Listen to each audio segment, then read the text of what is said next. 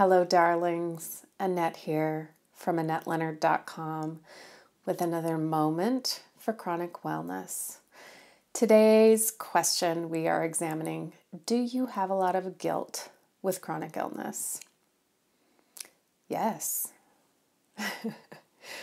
um, the minutiae. Went to a wedding last weekend. What an absolute joy to be able to go to a wedding. There have been so many that I haven't been able to attend, so many I have said yes to and then not had the energy to go to, or I've had to say no to because they involve travel and I knew I wasn't going to be able to make it. This one I got to go to.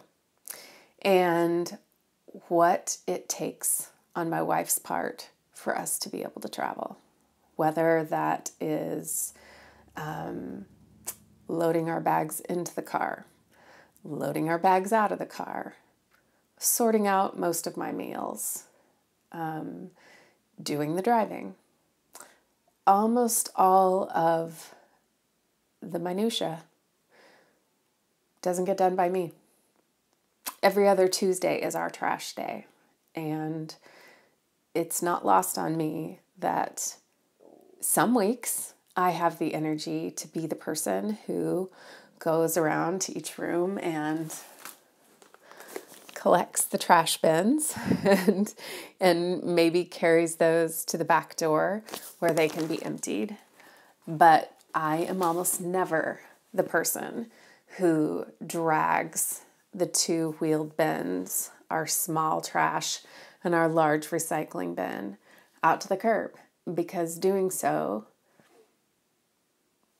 takes me out of the running, wipes me out, means that that might be the rest of my day. Guilt. I feel guilty about how much burden that means. My wife has to pick up the slack. Not having a partner who is sharing equal responsibility, equal duties, equal um, labor, equal share in any way in our household. That is just one of the ways that I feel guilt in this journey that is chronic illness. What about you? I'll be telling you more about my experiences of guilt. And in the meantime, share your comments below or on Facebook. I'd love to hear from you.